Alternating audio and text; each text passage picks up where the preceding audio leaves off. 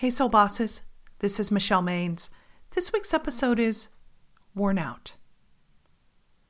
We're smack in the middle of the holidays. Are you tempted to amp up your already busy life? Don't take the bait. Spending time with people you love is essential. But let's face it, frantic, crazy, pushed, and pressed isn't fun for anyone. It certainly isn't a way to demonstrate compassion.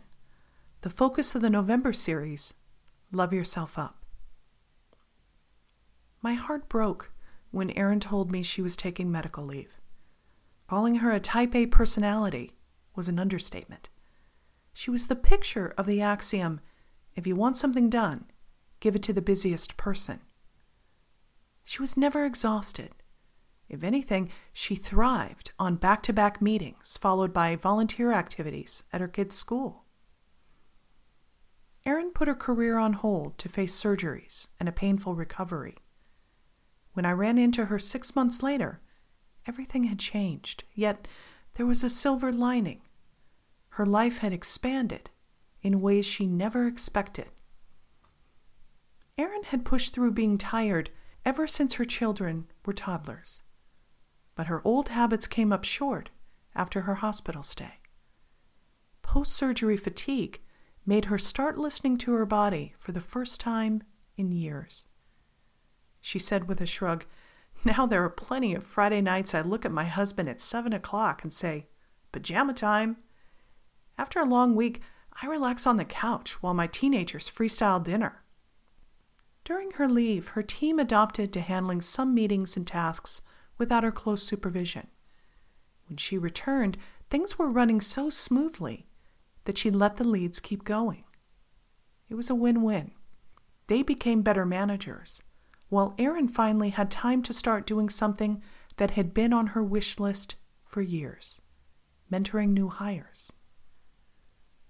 Erin wasn't the same after facing down cancer but she didn't see that as a loss.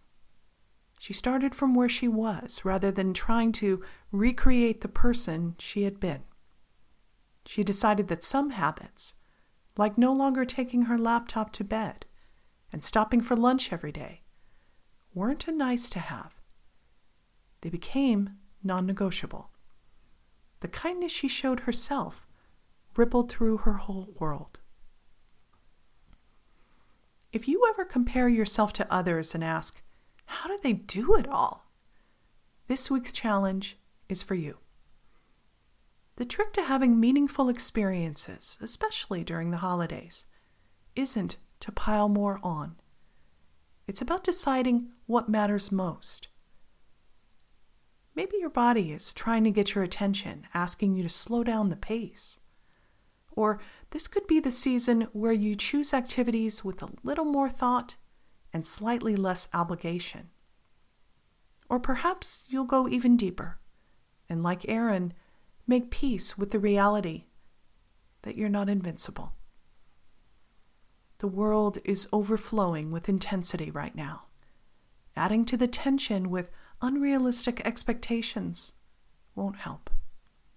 If you're not sure where to start, ask a simple question What is one thoughtful thing I can do for myself? And then follow through. Love yourself up today.